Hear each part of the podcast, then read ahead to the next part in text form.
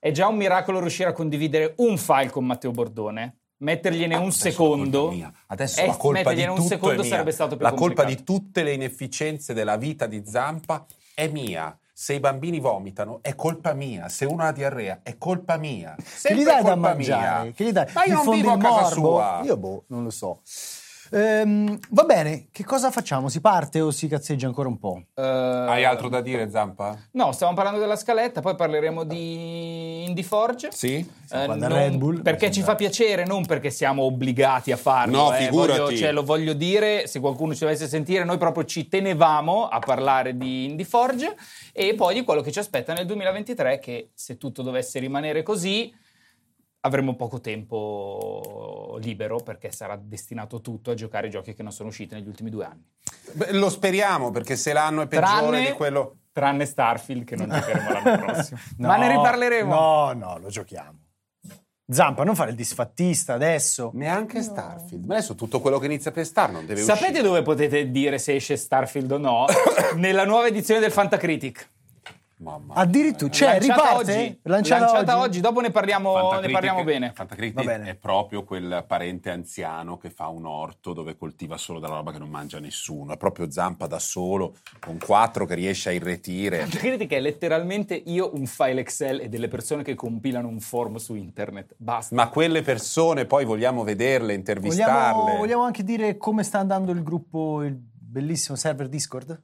Il server Discord è Benissimo. proprio uno dei posti più felici e belli dell'internet. Anche secondo me, io insomma, Soprattutto tu ne sei espertissimo. che lo frequento, mi, mi sembra che sia. Non ci andavo mai, ma mi rendo conto che forse Allora- Fossa ci va ancora meno. tu hai un canale nel quale si scrivono cose. Ma ve lo ricordate Fossa, un grande, eh sì, così in gamba, così giovane, salutava sempre. Addirittura, vabbè. Certo. Ma c'è un canale appositamente per Sì, quello? Sì, Vabbè, c'è- ok. perché c'è canale corri, canale salta, canale spara. Tu sei canale salta, ci sono le cose dedicate a te.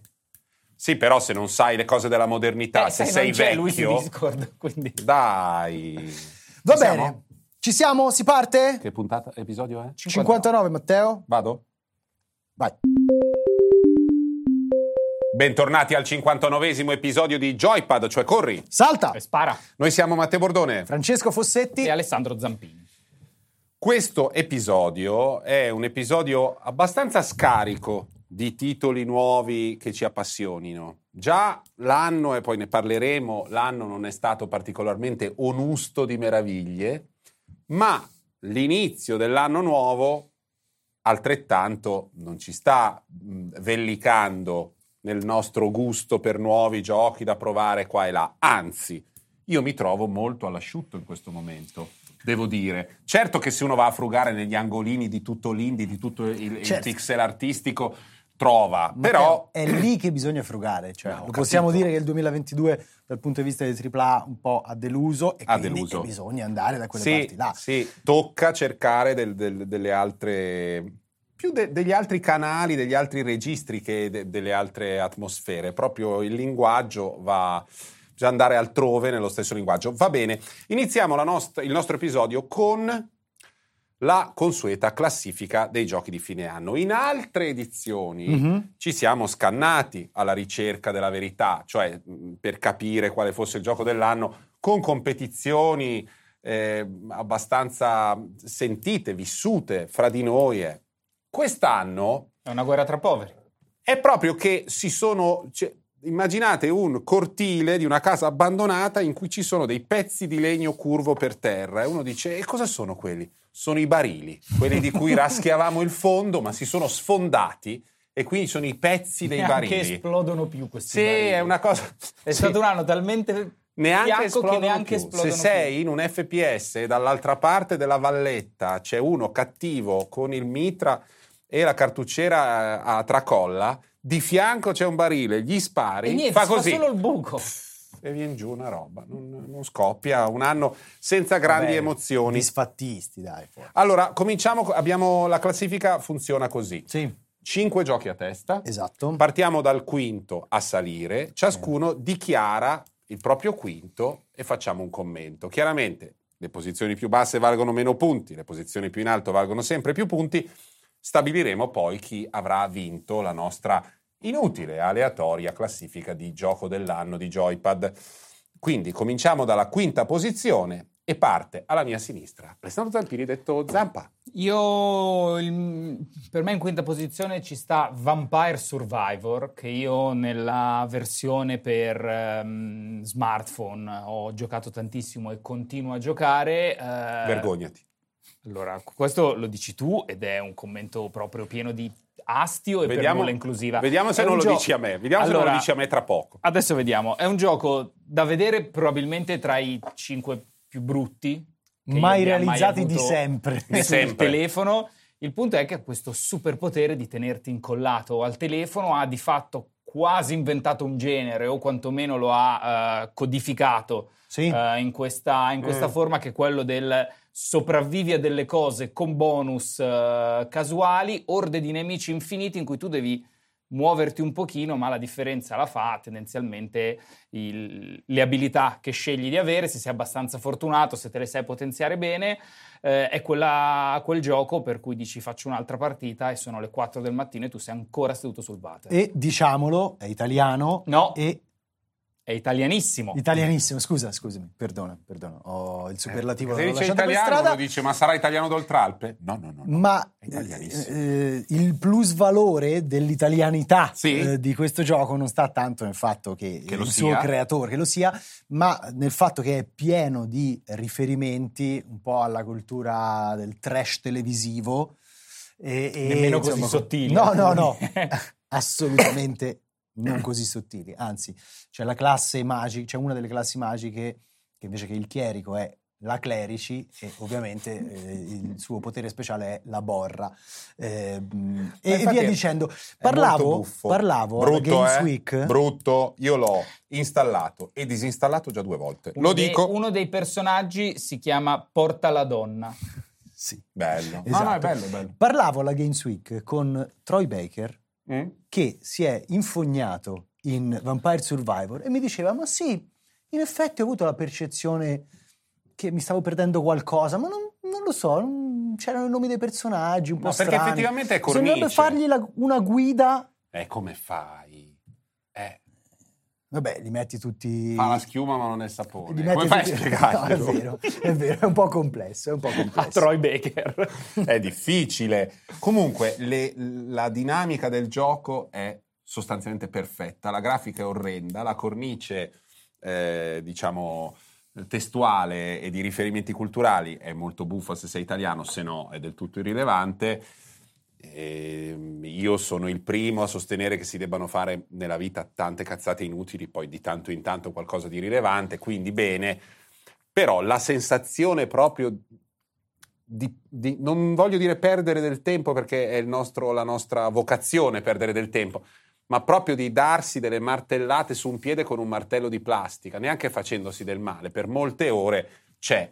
Eh, vabbè, quindi Va- Vampire Survivor per Zampa, io voto al quinto posto e lo faccio in quanto appassionato del genere nel mondo reale, Stray, la simulazione di gatto. cioè appassionato del gatto nel mondo Sì. reale ok vabbè Del genere gatto, perché è il primo gioco, non- fare lo schifato, No, no, eh, stavo per dire che è più che legittimo. È stato Eh. anche per me mh, lì per entrare in classifica è che ho giocato di più e con più gusto a Vampire Survivor, però Stray bello. Vampire Survivor poi ti ha lasciato le emorroidi, quindi è anche dal punto di vista, essendo stato sul cesso fino alle 4 del mattino, Eh, sì. mentre Stray no, al limite un graffietto. Allora, Stray non perché in assoluto sia questo gioco incredibile, ma perché è riuscito a fare una cosa complessa. Sappiamo che nel mondo dei videogiochi fino a un po' di anni fa, non so, il cavallo faceva schifo. Poi è arrivato Red Dead Redemption e il cavallo è diventato un animale che puoi osservare sia mentre lo comandi tu, sia allo stato brado ed è piacevole. Ecco, Stray è il primo gioco che rappresenta un gatto nella sua gattità in modo credibile. Poi è interessante l'ambientazione perché questa visione del quartiere popolare di Hong Kong sviluppatosi in verticale che si trasforma in una roba un po' neo-cyberpunk, retro, steampunk, quello che è. Quindi sì, con indulgenza gli do questa quinta posizione, anche se dopo un po' anche due balle, come si dice in cinese. Ehm, io invece nella- in quinta posizione ero un po' indeciso se metterci Scorn Mm. che mi ha colpito moltissimo per il suo Soprattutto sul piano insomma. estetico. Esatto. Però alla fine ha prevalso il gameplay. Ci metto Neon White. Vi Mm. anticipo che la mia classifica sarà quasi tutta di titoli indie, Indie. o comunque di produzione un pochino più piccole, a parte una sola. E Neon Strano che non White. abbia portato la sciarpetta bianca. da No, però guarda, c'ho il collo alto. Mm. Ta, eh, me lo chiudo così, ecco. Il Stai girocollo. a vedere, ecco. Con il girocollo. Guarda, guarda se non sono più credibile. Purtroppo, purtroppo non, eh, non si vedrà per chi ci Al ascolta salone del libro non ha- hanno già fatto tutte le prenotazioni o gli mancano ancora dei relatori? Perché appena ti metti il girocollo sei ottimo per Torino. Sì, vado subito. Ci metto Neon White, eh, un gioco particolare, eh, è un, un gioco in prima persona, una sorta di simulatore di speedrun in cui ci sono una serie di stage che tu devi completare più rapidamente possibile utilizzando delle carte che rappresentano sia delle armi che tu puoi usare per sparare agli avversari, sia dei movimenti speciali che però tu devi usare con cognizione di causa perché eh, una volta che li utilizzi, quelle carte le bruci sostanzialmente, quindi le consumi e quindi poi non hai più l'arma associata. E eh, è semplicemente una sorta di puzzle in cui devi eh, trovare la sequenza di azioni giusta per terminare i livelli eh, il più velocemente possibile ed è molto bello e è anche un po' sopra le righe dal punto di vista estetico. Quarta posizione per Alessandro Zampini. Cult of the Lamb. Of Mi ha molto divertito, è un simulatore di culto satanico e gestionale, e roguelike, ha degli elementi un po' action e un po' di gestione. L'ho trovato molto molto simpatico e nel senso è anche secondo me mh, particolare perché riesce a tenere queste sue due anime perfettamente distinte e ognuna ha un, un certo valore anche presa, presa a sé stante. La direzione artistica secondo me è davvero strepitosa perché eh, unisce il fatto che tu st- fai parte, stai gestendo un culto satanico e quindi con eh, persone che stai schiavizzando e sacrificando, Certo. ma tutti puccettosi, belli colorati. Carini, con la testa indietro, ma anche kawaii. L'ho trovato, Eh, l'ho trovato molto divertente. Bene. Io, io l'ho giocato da menzionare l'integrazione con Twitch, visto che stiamo registrando questa puntata negli studi Twitch di Red Bull, era bellissima perché i cultisti prendevano il nome dei- di chi ti seguiva sul canale. Bellissimo. che poteva personalizzarli e poi quindi tu giocavi con i tuoi follower. Bellissimo. Ottimo. Quindi Alla- Warrior Side occhio che alla prossima sei il primo a essere sacrificato. Testa indietro, ma kawaii. Allora, io alla quarta posizione solleverò qui un polverone dei signorini del gaming responsabile. Ci metto Call of Duty Warzone mappa nuova al Masra. Cioè tu la mappa. Beccatevi tu- questo. la mappa Beccatevi questo. Cioè, capisci? No, Cioè, non vabbè, è anche è un il gioco, nuovo, una produzione, nuovo. No, una stagione. nuovo. La mappa! Ma no, eh, c'è un nuovo impianto, una nuova mappa, è cambiato il gioco in assoluto e quindi il Cambiato. nuovo... Non si spara più. No, si Non spara, si spara se- più, ragazzi. Si spara, No, no, si corre però- e si salta. Ogni tanto si fanno anche degli apprezzamenti nei confronti dell'outfit degli avversari. Quello io no, non tempo- ce ne frega niente. Comunque avevi, avevi un seguito, un certo credito, scrivevi per testate, per testate prestigiose. Eh, ma quel Adesso- tempo è passato, adesso io mi nascondo dentro ai cessi delle case abbandonate e aspetto che arrivi uno stronzo scappando dal gas per fare ta ta ta ta ta.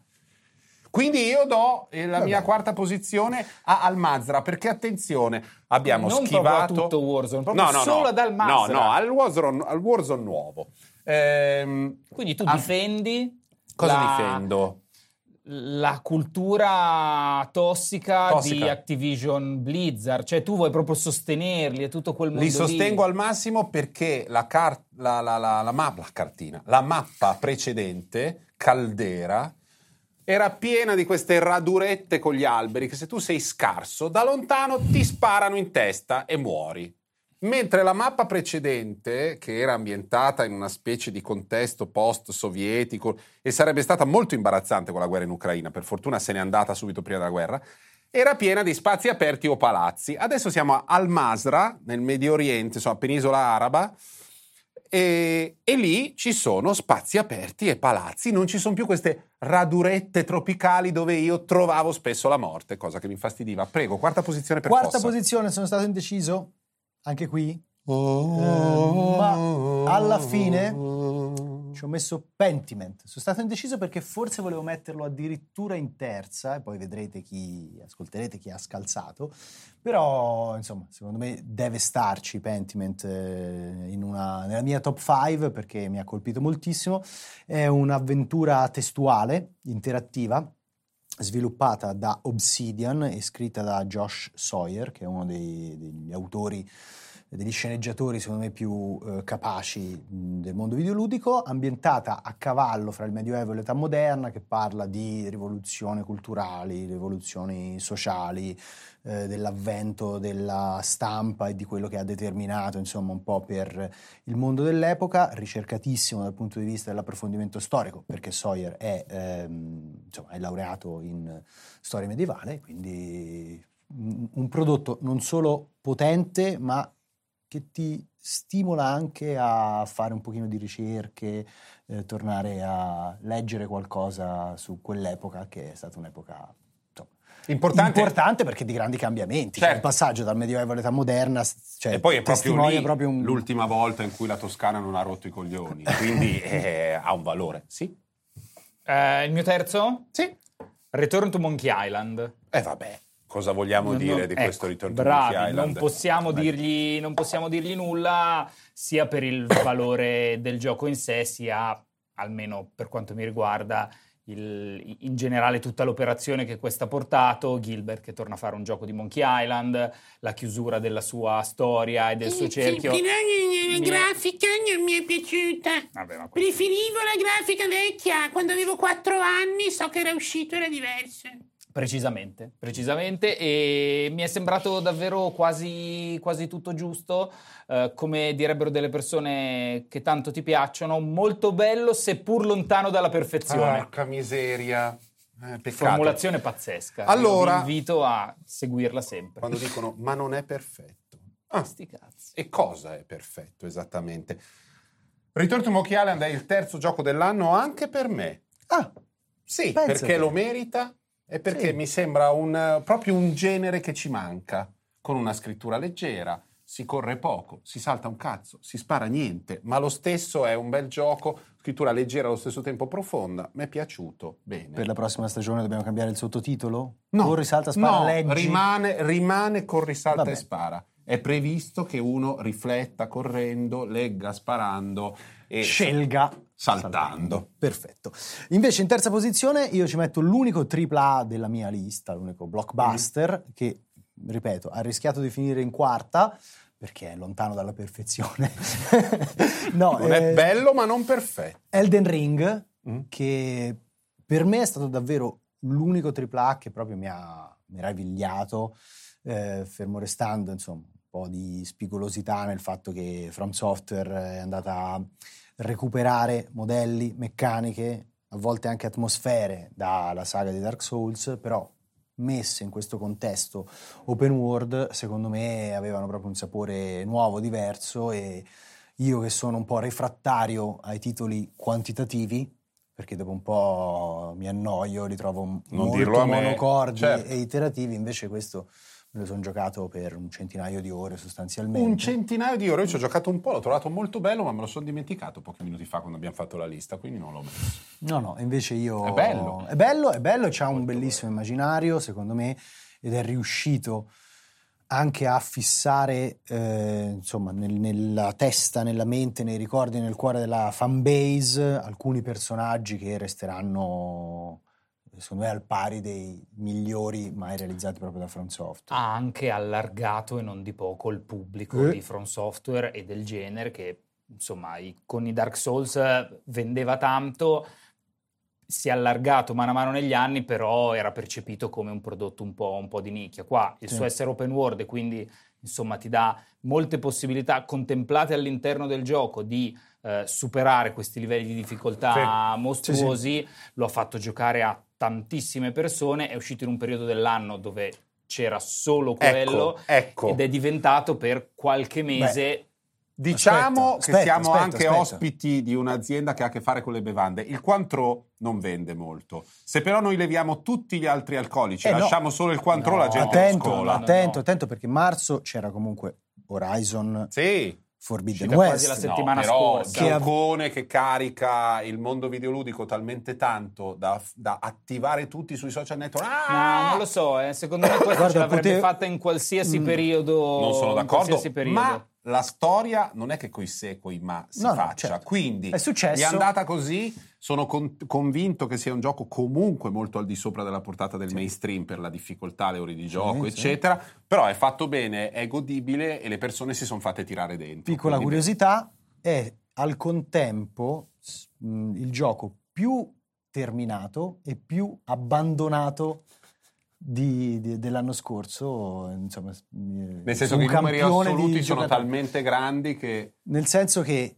esatto, sono talmente che grandi tutte e che due le classifiche vengono vinte da Elden Ring. Cioè, una io l'ho parte dei giocatori l'ha proprio abbandonato Io l'ho stimato, senza, l'ho apprezzato e senza appello e chi invece ci è entrato dentro l'ha portato alla Certo. fine, cosa che non è automatica Io, per molti io che avevo giocato solo, avevo solo finito Dark Souls 3 di tutti, questo l'ho platinato. Eh. Per me è proprio un evento.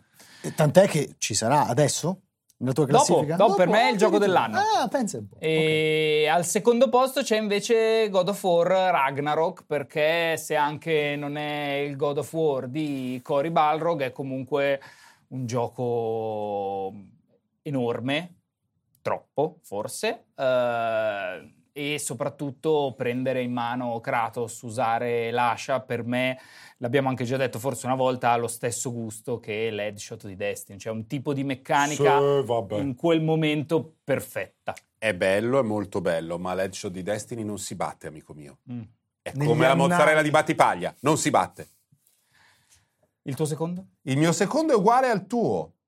È se- sempre questo e sono stato troppo generoso perché il gioco mi ha un po' stufato. Devo dire che avrei potuto metterlo più in basso in classifica. È l'unico titolone AAA un po' pop e io li difendo sempre. Quest'anno mi sono mancati quei bei titoli senza creatività, solo con un progresso di numero dal prima al dopo. Non so, un, bel Assassin's Creed perché non me Stavo lo fai. dire, stavo per Eh.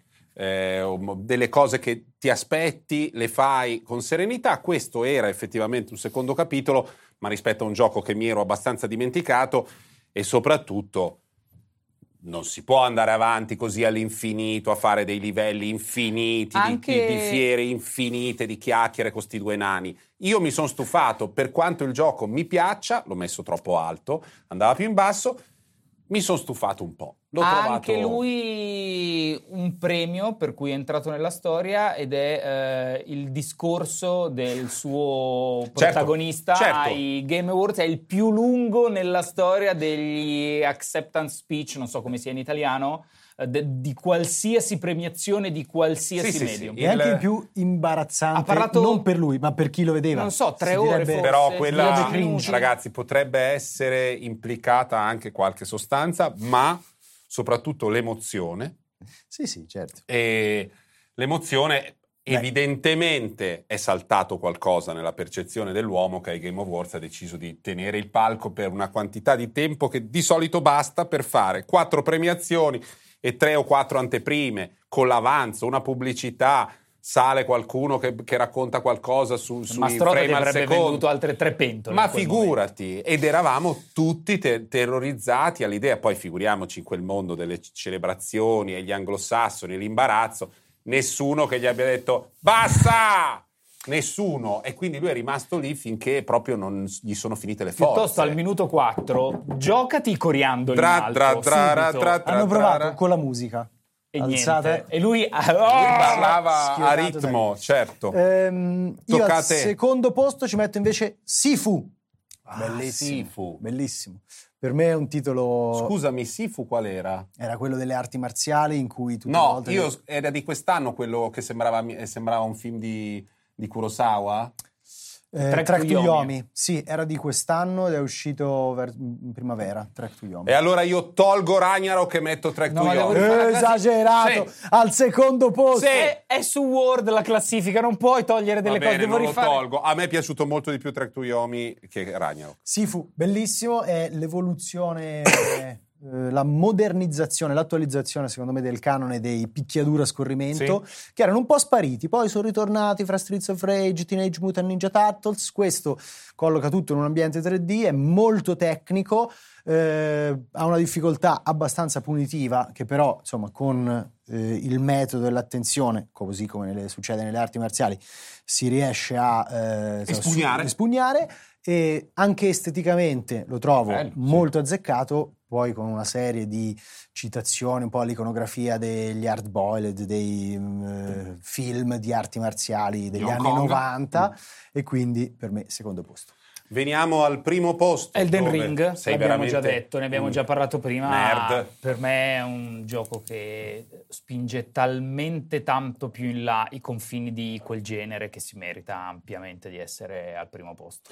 Ricordiamo che Zampa ci ha giocato tutto indietro, cioè Zampa ha fatto Elden Ring come un sottosegretario al commercio del Partito Liberale quando c'era il pentapartito, senza farsi notare, crescendo lentamente, piano piano, finché non si è ritrovato... Con il platino. che, ma chi è quello sconosciuto, più forte di tutti? Io ho fatto il- il- i primi passi come il gioco voleva che li facessi.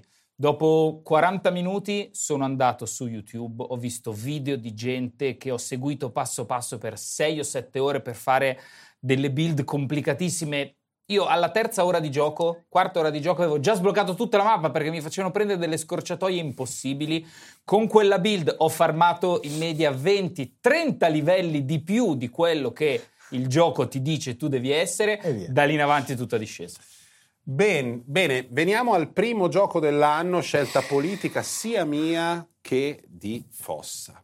No, non politica. Eh, no, politica di apprezzamento vero, ma è un gioco che in teoria potrebbe essere quasi inserito in una, in una classifica, in una categoria a parte quasi Certo. per qualche ragione rispetto alla gran parte dei giochi di cui parliamo. Il gioco è 1, 2, 3, Immortality. Immortality. Ma che imbarazzo, però la roba fatta a due. Eh, cioè, vai a una- una- fai un altro podcast. Fiorello e Vai da Amadeus, Ciccio Gamer, però, guarda che io eh. credo che lui cerchi. Sì, non lo so, allora, sto, sto leggendo su TikTok che sta litigando con tutti. Non Eh, vorrei per quello che è il momento- prossimo, che per quello che è il non sono una momento. persona molto facile da gestire. Allora, Immortality è un. eh, È un. eh, più che un videogioco, è un gioco video. Sì, È un gioco di mm, archivisti, archivisti video, eh, ed è la, la passione di Sam Barlow. Sam Sam Barlow, ogni volta stavo dicendo Sean Barlow, di Sam Barlow che in sostanza fa questo, cioè costruisce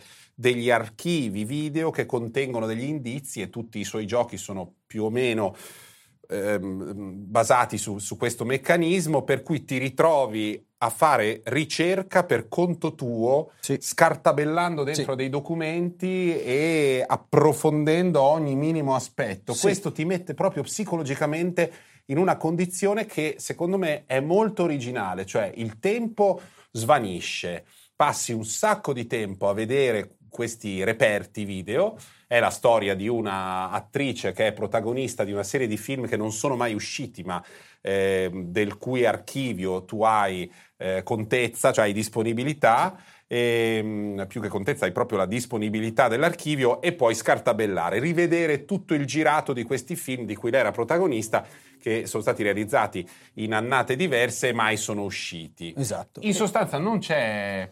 Non ci sono Allora, qual è il mm, punto, regole secondo me? di nessun tipo. No. Vieni messo davanti a questo archivio, devi capire quello che devi capire. Quello che è successo, esatto, cioè perché gli altri due giochi che sono Air Story e Telling Lies avevano un mistero di base da risolvere Sì. sostanzialmente ed era molto chiaro quando arrivavi alla risoluzione dell'enigma che cos'era che dovevi erano, scoprire. erano un pochino più dei giochi di investigazione Esatto, pura. di investigazione crime, classica. sì. Esatto, qua è un'investigazione un po' diversa perché tu devi capire perché non sono mai usciti questi film, come mai questa attrice negli anni 70 e a metà degli anni 90 ha la stessa faccia, eh, quindi non sembra invecchiata di un giorno.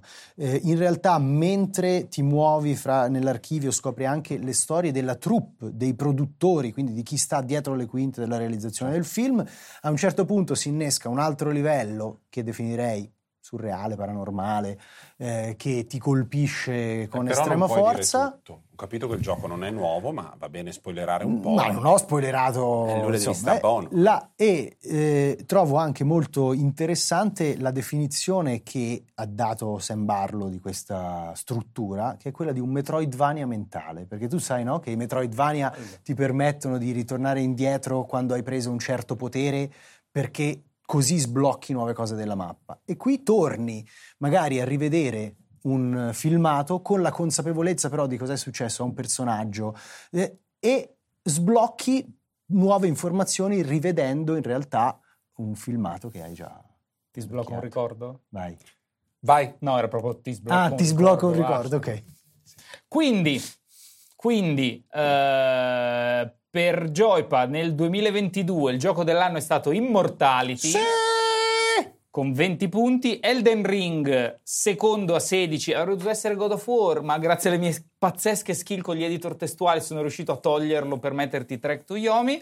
Al terzo posto Return to Monkey Island. Molto bene, sono Beh, io soddisfatto. in un anno povero è una classifica che porto a casa Sì, con... sì, eh, Se avessimo dovuto fare la classifica da 5, da 10, ecco, saremmo stati abbastanza in imbarazzo. Eh, nel senso sarebbe che stato più difficile. dopo il, il quinto posto avremmo cominciato a mettere delle nostre piccole passioni personali. Sco- Ma tu hai messo la mappa di God of War. Lascia perdere. God of War, tra l'altro. Sì. State ascoltando sempre Joypad, cioè corri. Salta! E spara. E la secondo- il secondo blocco di questa scaletta ci regala lo spazio dedicato a Indie Forge. E quindi lascio la parola a Zampa. Allora, eh, non possiamo sbagliare. No, Attenzione, su IndieForge non possiamo sbagliare.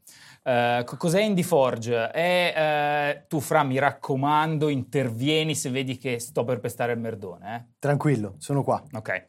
È un'iniziativa organizzata da Red Bull, nella quale invita ehm, studi indipendenti, sviluppatori, chiunque voglia avere un po' di visibilità, supporto a livello comunicativo, eh, invita a proporre un suo videogioco, un suo progetto. Non deve necessariamente essere uscito, deve essere anche un'idea interessante li mette diciamo in contatto con ehm, tramite poi uno spazio che gestisce proprio in questo canale con Sì.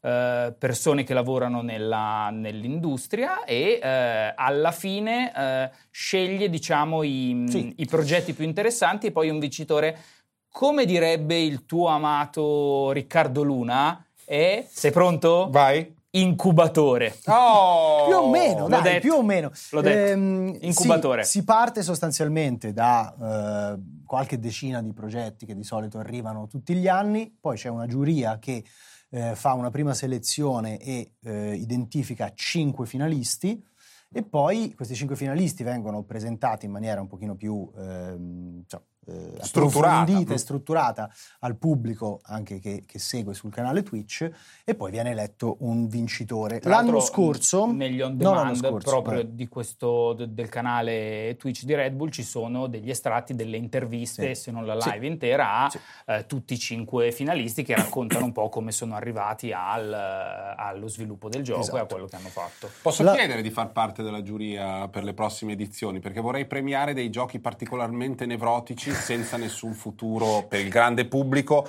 ma quando uno è impallinato io sono sempre dalla Che- sua. credo che tu possa proporti. Vediamo. Assolutamente. La scorsa edizione aveva vinto Freud Bones. Eh, questa edizione invece eh, andiamo subito a Vogliamo dire prima i il- cinque... Ma sì, dai, diciamo chi ha vinto. Vai, vai. Diciamo vai. chi ha vinto. Ha vinto mm, Venice 2089. Esatto. di eh, Safe Place Studio. Bravo. Eh, diciamo che la tematica un po' del, del riscaldamento globale, ma anche insomma del futuro dell'umanità era presente in diverse, diverse proposte. Eh, Venice 2089 è una cosa un po' a metà tra un platform e un'avventura, o meglio, Sì. più un plat- un'avventura 2D, 2D e mezzo. Eh, è ambientata a Venezia tra 60 anni, acqua che si alza, ispirata all'ultimo, mh, all'ultimo allagamento, quello di un paio d'anni fa, mi Sì. sembra, pre-Mose. Quindi diciamo prevede che il Mose non basti. Esatto. Mm. Esatto, e niente, è il eh, gioco che è piaciuto, che è piaciuto di più. Eh, io ne citerei almeno un altro. Sì, no, voglio citare che il gioco è disponibile perché eh, non tutti i titoli che rientrano nell'Indie Giusto. Forge poi insomma sono, prevedono una pubblicazione eh, Immediata. immediata. In realtà l- i ragazzi di Safe Place Studio insomma, avevano già pianificato la pubblicazione del prodotto, si trova anche su Steam, costa poco meno di, di 12 euro, quindi insomma magari dategli Tra un'occhiata. l'altro, se non sbaglio, esiste anche una demo per Sì. eh, Switch. eh, che è una delle build più vecchie del gioco e nella loro intervista, nella loro intervista loro dicevano di volerla mantenere in quel modo anche solo a livello, non so come dire, Di archivio. memoria e di archivio Mm, per mm, far mm. vedere qual è stato il loro primo approccio con, con il gioco e poi invece dove sono, dove sono arrivati. Ehm, Che è poi lo stesso approccio che ha avuto nella pubblicazione del suo gioco Cyberpunk. Cioè, hanno fatto uscire una build che aveva proprio... E poi l'hanno tenuta. E l'hanno Hanno tenuta perché aveva eh, questo valore. No, no, Ma- non su tutti gli store in realtà. No. Uno Eh, gli ha detto, vabbè dai, così no, però. ehm, Venice 2089 è il vincitore per la giuria. C'è anche la premiazione del pubblico in realtà, eh, che è andata a un prodotto estremamente particolare. Io lo definirei Sì. come lo ha definito Marco Mottura nella live di presentazione, è forse tra i giochi più cretini che l'umanità abbia visto ed è pazzesco. Io credo che avrebbe dovuto vincere, abbiamo- avete perso una grandissima occasione nel non farlo vincere, ma è un gioco No, no, avete, che io fa- non ci sono in giuria. eh. che fa Nemmeno io, avete nemmeno voi- io. Avete voi. Avete voi. casta. Voi altri, voi altri. Ehm, che si chiama Caracoles, sviluppato da Yonder. Ehm, è un racing game asimmetrico con le lumache. Caracoles significa proprio lumaca in spagnolo. Sì. Cosa succede sostanzialmente? Succede che è un gioco che sfrutta gli schermi touch, per esempio del- di iPad oppure di Switch. Ehm, c'è una pista Mm? e i vari giocatori a turno devono disegnare su questa pista la traccia che seguirà la propria lumaca più velocemente possibile. Poi il gioco mette insieme tutte le tracce, le sovrappone E ti fa vedere e la gara. calcola, simula la gara con eh, insomma, la velocità delle lumache che dipende anche dalla loro posizione, quindi se una entra in scia Sci- dell'avversario, scia in questo veloce, caso, se scia in questo prendi- caso è proprio una scia Esatto. di bava, quindi se, vai più veloce. prendi, se prendi un ostacolo va più lenta. La roba pazzesca è che, se non sbaglio, quando le lumache sono in scia, emettono dei versi che tu puoi anche volendo registrare, mettergli il tuo, ma vedi queste lumache a un certo punto fanno! Con una grafica e uno stile che a me ricorda tantissimo Rick e Morty. Sì, sì, sì, e sì, sì, sì. funziona. Io anche solo a vedere i video mi sono divertito un sacco. L'avevo provato anche alla Games Week perché i cinque, i cinque finalisti erano poi presenti alla, alla Milano Games Week. Sì, nello stand di Red Bull. Esatto, e tra l'altro Yonder eh, a me ha fatto anche un po' piacere vederli perché erano una delle storie raccontate in Game of the Year. Sì, Eh, insomma, era un momento, loro stavano sviluppando Alice Others. sì, che è uscito fra l'altro quest'anno con risultati insomma, eh, a livello di mercato non particolarmente... Però a me beh, piaceva il fatto che insomma il- in quel documentario si vedessero loro in una fase un po' complicata, incerta, ce la facciamo, non ce la facciamo, proseguiamo. Insomma, vederli poi in questo, in questo contesto un po' ti dà l'idea della chiusura, loro che probabilmente ce l'hanno fatta o quantomeno sono ben avviati per farcela. A me ha fatto piacere. Sì, sì, se volete supportarli, al di là insomma di interessarvi a Caracoles, c'è di Alice Others che è disponibile anche quello è un prodotto comunque con uno stile molto molto particolare. Prima di andare avanti citerei comunque gli altri finalisti. Aspetta, giusto? stando sulle chiocciole, attenzione che io ho due chiocciole giganti africane in casa, eh. Sì. qua i signori no, purtroppo non hanno deposto le uova, non le posso condividere e, e distribuire, però posso testimoniare che se le metti sul tavolo e gli dai tempo vanno anche a una Vanno, certa velocità. assolutamente. A- anche seguendo la traccia No, che tu hai, no, no, seguendo, vanno dove, seguendo dove pare a loro. l'insalata o dove pare a loro. Eh, gli altri finalisti eh, sono Spanky's Battle Swing, che è un platform tridimensionale, forse di tutti i progetti insomma, che sono arrivati in finale, è quello che ancora si deve un po' costruire perché per il momento c'è uno stage e tante idee per crearne altri, però insomma eh, il team c'è un po' da lavorare. È appunto un platform tridimensionale mh, che insegue i canoni classici del genere, quindi quelli dei tardi anni 90, primi anni 2000, eh, tutto basato, come il titolo lascia intendere, anche sulla musica, questo primo livello è questa città eh, che viene appunto eh, invasa anche dalle note eh, che poi vanno, il protagonista deve raccogliere.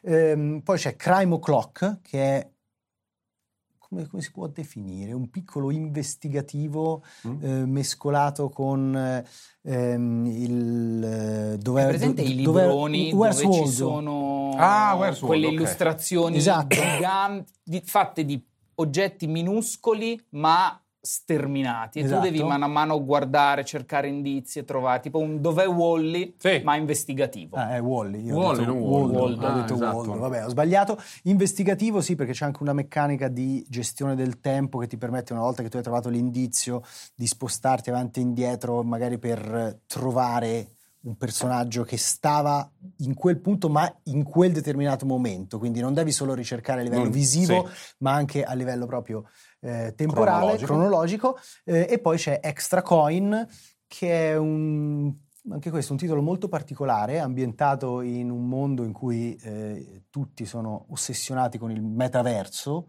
e i Aiuto. protagonisti entrano in questo metaverso dove c'è anche questa, questo sport eh, eh, che è una sorta di paddle fantasy. Mm e quindi questa è un'avventura con delle sfumature ruolistiche e nel mezzo ci sono anche degli incontri un po' eh, da, da, sportivo arcade alla eh, Windjammers, però mm. ambient- cioè, con, con, con, le regole di questo paddle di, futuristico. Di sicuro è il prodotto più coraggioso perché sì. per mettere insieme metaverso e paddle vuol dire che davvero cioè, ci devi credere. Non hai paura della contemporaneità. Niente, non hai paura di niente. No. Fra l'altro alcuni di questi titoli si erano visti anche in qualche evento di respiro internazionale, quelli durante la Summer Game Fest eh, che a, raccolgono un po' di produzioni indipendenti, c'erano anche per esempio Extra Coin, Crime O'Clock, quindi so, eh, fa piacere vedere che tante produzioni italiane, sempre più produzioni italiane, superano anche i confini dello stivale. Bello, del nostro bel paese. Eh? State ascoltando sempre Joypad, cioè corri. Salta. E spara. Zampa, è il momento in cui puoi parlare di quella clamorosa puttanata del Fantacritic. Su, parla del Fantacritic due minuti, spiega che cos'è a chi non fosse stato attento. Io intanto mi appisolo. Allora, grazie per questa introduzione piena di entusiasmo. Mi fa piacere che comunque il team di Joypad sia unito. Come un solo uomo. Unito. Matteo, non puoi appisolarti dopo la Red Bull. È vero e il Fantacritic è un gioco tendenzialmente scemo, molto simile al Fantacalcio. C'è una lista di giochi, bisogna indovinare la loro media Fantacritic. Se la per loro alcuni, media Metacritic. Eh, Metacritic, sì, Fantacritic, complicatissimo. La loro media Metacritic. Se per alcuni è un po' più facile, penso a, che so, Forspoken, che è il primo perché è a ridosso dell'uscita e quindi uno si può essere fatto un'idea sì. più o meno vaga. Alcuni non hanno nemmeno una data d'uscita, quindi c'è proprio un tentativo nel vuoto. come si stabilisce quando ti sto facendo una domanda vera, non te ne farò altre nella nostra amicizia e nella mia vita, quindi rispondimi bene su questo argomento. Come si stabilisce quando si voterà per quel gioco? Ciascuno dice: no, Io vota, dico che vota quella... all'inizio. Tutto adesso. Tutto adesso, il, per tutto l'anno. Nel nostro canale ah, Discord. Tutto adesso. Poi pubblicheremo anche sui vari social, metterò il link per compilare il foro con tutti i voti. Si può votare solo adesso. Ma su il titoli che scegli tu? Sono i 30 più importanti in uscita quest'anno. In uscita nell'anno. Non Di valgono quelli... degli annunci vaghi allora, che nella... poi magari... I giochi previsti al momento nel 2023, ma si può anche buttarsi e dire che un gioco verrà rinviato. L'anno scorso il 40% dei giochi sono stati rinviati. Proposta di integrazione. Attenzione. Ci sono anche delle modifiche dell'anno scorso, eh? Prima ti dico queste, perché magari poi vale Vai. anche. Questo Ci sono tre giochi. non può durare più di altri tre minuti, se no divento una bestia. Mi ha interrotto. Vai. Uh, ci sono tre giochi uh, che valgono il doppio. E sono Final Fantasy XVI, Starfield e Zelda. Ok. E c'è il bonus Star Citizen che da solo vale come indovinare a pieno due giochi, puoi dire che esce, se esce o non esce. A se questo sbagli proposito. È più 25, se sbagli è meno 25. Fai la Proposta di integrazione, secondo me, a luglio, cioè a fine giugno, dopo le tre, bisognerebbe aggiungerci cinque giochi fra quelli annunciati nella prima metà dell'anno, di cui uno è fra quelli che vale doppio. Va bene, facciamo una coppa. A proposito coppa di quello speciale. che dicevi prima, vorrei sapere questo. Sono tanti anni che noi cerchiamo dei giochi che siano delle piattaforme, si dice, game as a platform. E la piattaforma migliore è un universo intero. Sapere che esiste sempre un universo vivo e pulsante dove ritornare quando non si sa cosa fare, in sostanza. E non parlo di universo in senso metaforico, ma parlo di universo in senso proprio, in senso astronomico. Quindi un universo inteso come un universo simile a quello in cui viviamo. Alla luce di questo, qualche tempo fa, quando qualcuno propose di costruirne uno veramente grande, integrato, espanso, eh, interconnesso, in cui ciascun giocatore potesse fare quello che gli pareva, o l'allibratore o il trasportatore eh, di, di grandi quantità di minerali, oppure il guerriero, oppure il primo ministro, quando si seppe che qualcuno voleva realizzare un gioco di questa portata, di questa grandezza, molti furono felici di anticipare del denaro per permettergli di farlo e si arrivò fino alla cifra incredibile di oltre mezzo miliardo di dollari. Ora è passato un po' di tempo, alla luce di tutto questo, queste speranze, queste promesse, questo esborso in denaro, ti chiedo, Zampa, è uscito Star Citizen?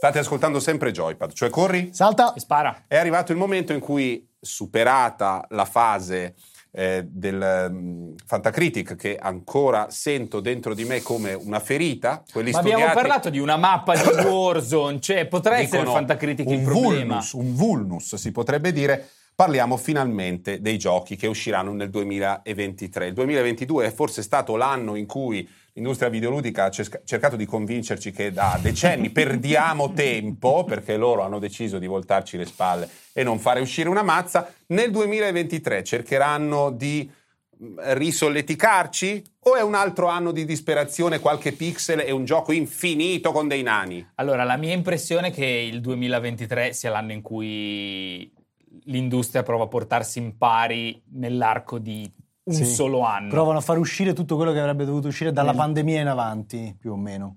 perché ci sono almeno una trentina, quarantina di giochi grossi, costantemente rinviati, che sono qua pronti a... Il punto è che di questi giochi hanno una data più o meno fino a maggio, fino a giugno, anzi giugno è abbastanza, è abbastanza pieno. Dopodiché sono tutte date, eh, vai a sapere quando, se ne concentreranno molte nel, nel periodo quello autunnale Scusami, delle feste. perché tu sei esperto di questo. Ci sono dei giochi che già percepisci ora che non usciranno, al di là di quello che abbiamo appena citato, lo sappiamo. Io, io sento un po' questo profumo di Polonia su Starfield.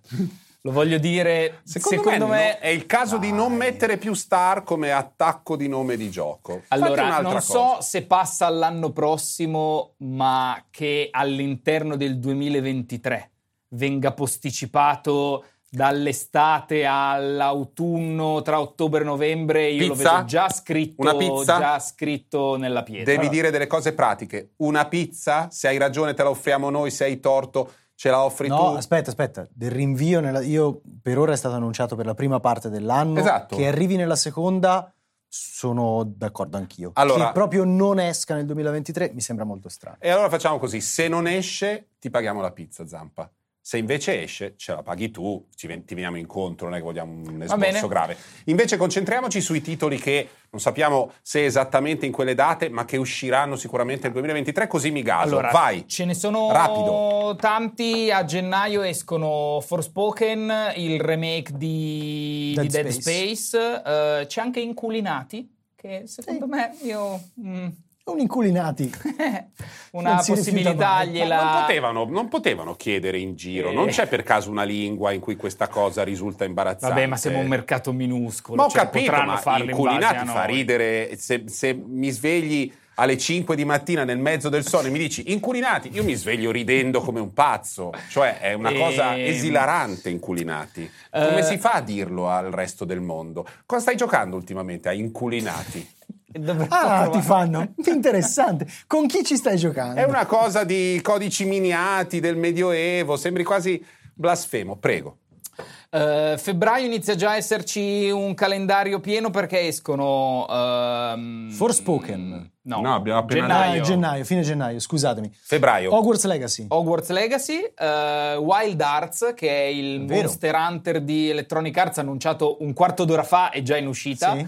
Eh, bene così. Eh, ho letto in giro abbastanza bene anche di Atomic Heart, Sì. però vai a sapere, un, potrebbe eh, essere una sorpresa. Viene stato definito il Bioshock russo sostanzialmente. Il team di sviluppo è russo. eh, lo pubblica- sarà delicatissimo.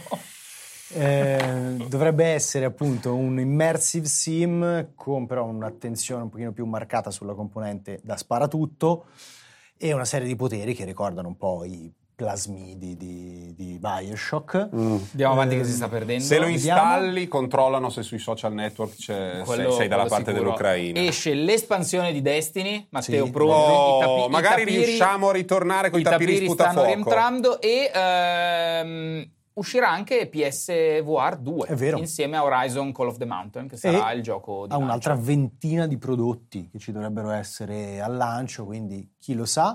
Non, non ho ottime vibrazioni per questa- questo ritorno della VR. Il, il VR di Sony comunque vendette bene, pur Eh, essendo capito. quello che tecnicamente si chiama uno stroffio, Sì, ma affare che ti vendette bene, in testa, ma perché non capivi niente. essendo stroffio costava poco e Questo poi costa più della console. arrivava Questo in costa- un momento storico in cui c'erano 80 milioni di console piazzate sul Certo. mercato e di lì a due anni ne avrebbero fatte 100 milioni. Certo. Adesso arriva e ce ne sono una trentina, la gente ancora ha voglia di comprarle e costa più della console stessa. È un po' più me, complesso, è un prodotto un, pochino po' più difficile. complesso, più difficile da far passare, però è indubbio che sia più godibile proprio dal punto di vista ergonomico, è un Ah, oggetto. No, indubbiamente migliore, non c'è, non c'è gara, però quanta voglia hai di spendere quei soldi per eh, ehm, così fare l'esperienza del VR, lo vedremo. Zampa, prosegui con dei esaltami su.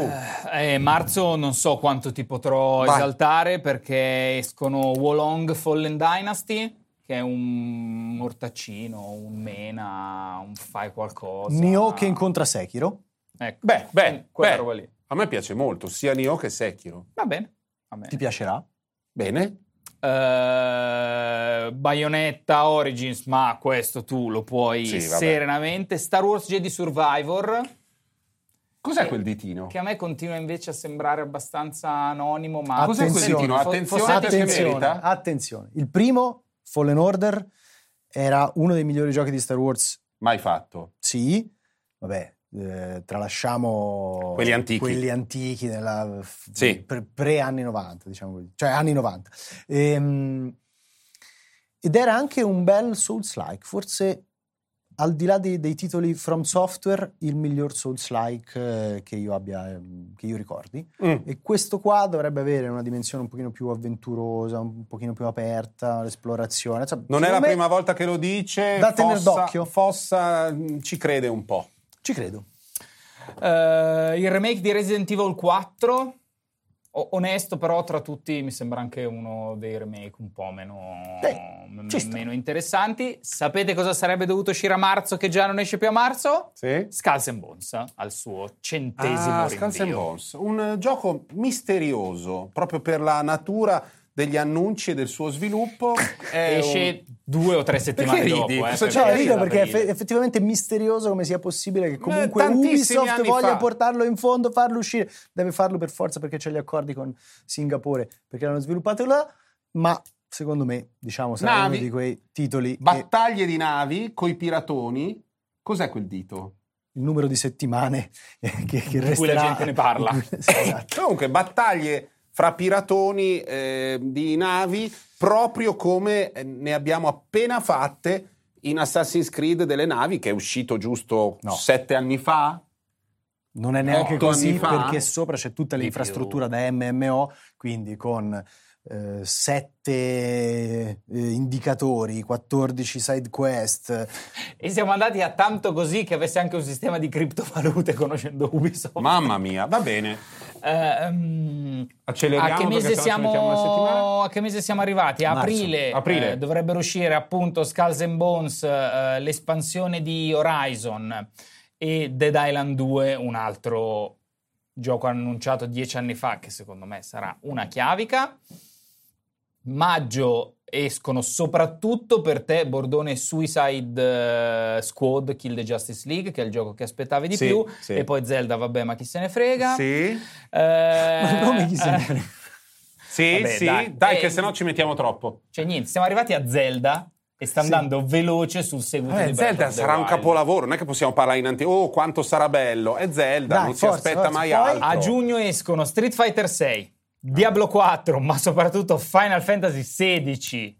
Bene. 16 È bello vedere che comunque Quando? ci sono Giugno, tante nuove Giugno. IP. Sì, sì, il- la data, 22 20 alla fine giugno, 23, 22, mi ok. sembra. Perché ti interessa che sia il 22? Avevi da fare? Perché c'è le 3, quindi io andrò a Los Angeles e ci giocherò appena tornato da LA.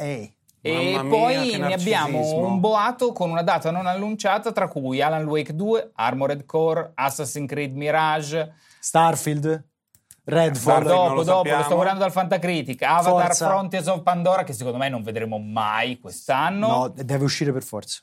Deve uscire per forza. Per forza. Eh, Baldur's Gate che è in accesso anticipato da 15 anni, il secondo capitolo di- del remake di Final Fantasy VII.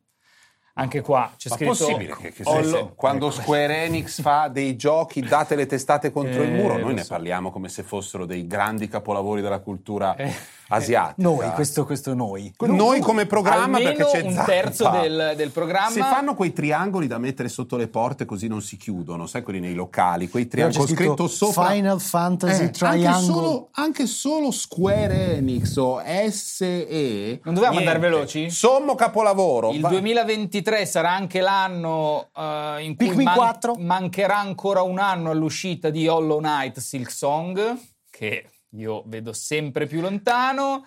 Eh, Spider-Man 2 di Insomniac per Sony, Pikmin 4. Sommo capolavoro. Pragmata che c'è proprio ciao Ma chi l'ha 2025 è nelle liste dei giochi in uscita non si sono ancora ricordati di metterlo per quello dopo Dai, finisci con un paio Redfall di giochi molto di belli. Bethesda Stalker 2 che forse sai, fa. sviluppando a Kiev comunque gli possiamo far passare un anno di ritardo Starfield ciao e poi vabbè chiaramente Tekken. sarà l'anno di Star Citizen non l'ho Tekken. neanche messo visto il Tekken. mio interesse Tekken. Non ci credo. è? Questo Street. Fighter Allora, 8. 6, 7 il lato, il lato, diciamo, Tekken eh, otto. più impiegatizio di lavoro concreto sulle liste, sugli elenchi, quando è sui titoli, dobbiamo supervisio- supervisionarlo perché Vabbè. Zampa fa Dai, ma passare la sempre la gioca- sua linea. ma la Square gente Enix gioca va bene, ancora a Tekken. i giochi polacchi non usciranno mai e tutti degli altri Ma preconcetti. era quello coi insomma. vecchi, quello del Ma la devi smettere il gioco Senti, ma di un adattamento di. Advent Children. Ciao, ma Octopath remake- Traveler 2, giusto? Esatto, bravo, ma Dichiaro Octopath questo Traveler blocco 2. finito.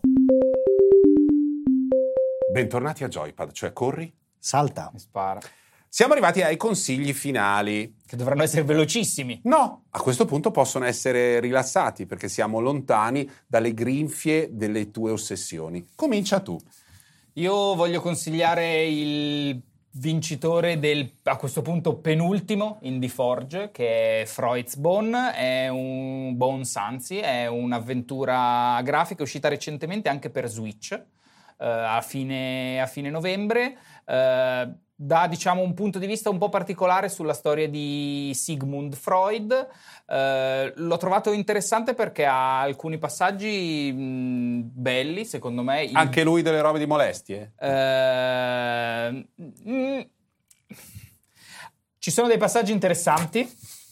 Eh, mi piace il rapporto che sono riusciti a creare tra il giocatore e Freud, che diventa una delle sue, diciamo, una delle voci nella sua testa. Fantastico. Il gioco è diviso in due parti, c'è una parte di- dove si gestiscono delle sedute di psicanalisi e un'altra dove invece si, si scopre il mondo intorno, il mondo intorno a Freud. Eh, a me è piaciuto discretamente. L'ho trovato breve, un non- bel punto di vista, una bella con idee interessanti. Seppur lontano dalla perfezione, vale comunque il tempo che gli, ci- che gli si dedica. C'è anche quella fase in cui Freud, non sapendo che pesci pigliare con tanti pazienti, gli dava un sacchettino di cocaina e gli diceva fate voi. Puoi sceglierlo Perché tu. e L'ha un po' inventata lui quella cosa Tu lì. hai la gestione del, non so come dire, del livello di stress di Freud è dato proprio dal quanto tu decidi di utilizzare determinati oggetti e qua mi fermerei. Fermiamoci qua. Io do come consiglio invece una mia piccola passione dell'ultimo mese, un Vai. gioco perfetto se uno sul divano vuole accorgersi che è molto tardi e andare a dormire. E si chiama OTTTD, eh, Over the Top Tower Defense, ed è un gioco per Switch, un tower defense classico, ambientato in uno spazio. Tower defense sono dei giochi dove in sostanza vedi muoversi della matematica, devi solo capire a cosa corrispondono i vari simboli, i vari nemici che vedi, le varie armi che implementi e devi fermare delle orde di alieni che vogliono attaccare la tua base. Quindi è un tower defense puro, è un genere che ho sempre amato, l'ho comprato eh, sul marketplace di Nintendo, l'ho pagato niente perché era in offerta, un qualche euro, grande soddisfazione. Eh, molto spesso si rifanno i livelli perché vuoi, vuoi prendere le tre stelline, vuoi che nessuno ti tocchi la base neanche per una virgola. Eh, difficoltà crescente, tutto bene. Farlo e non farlo è indifferente per le vostre esistenze, ma farlo è divertente. Io invece cito Severed Steel, Mm?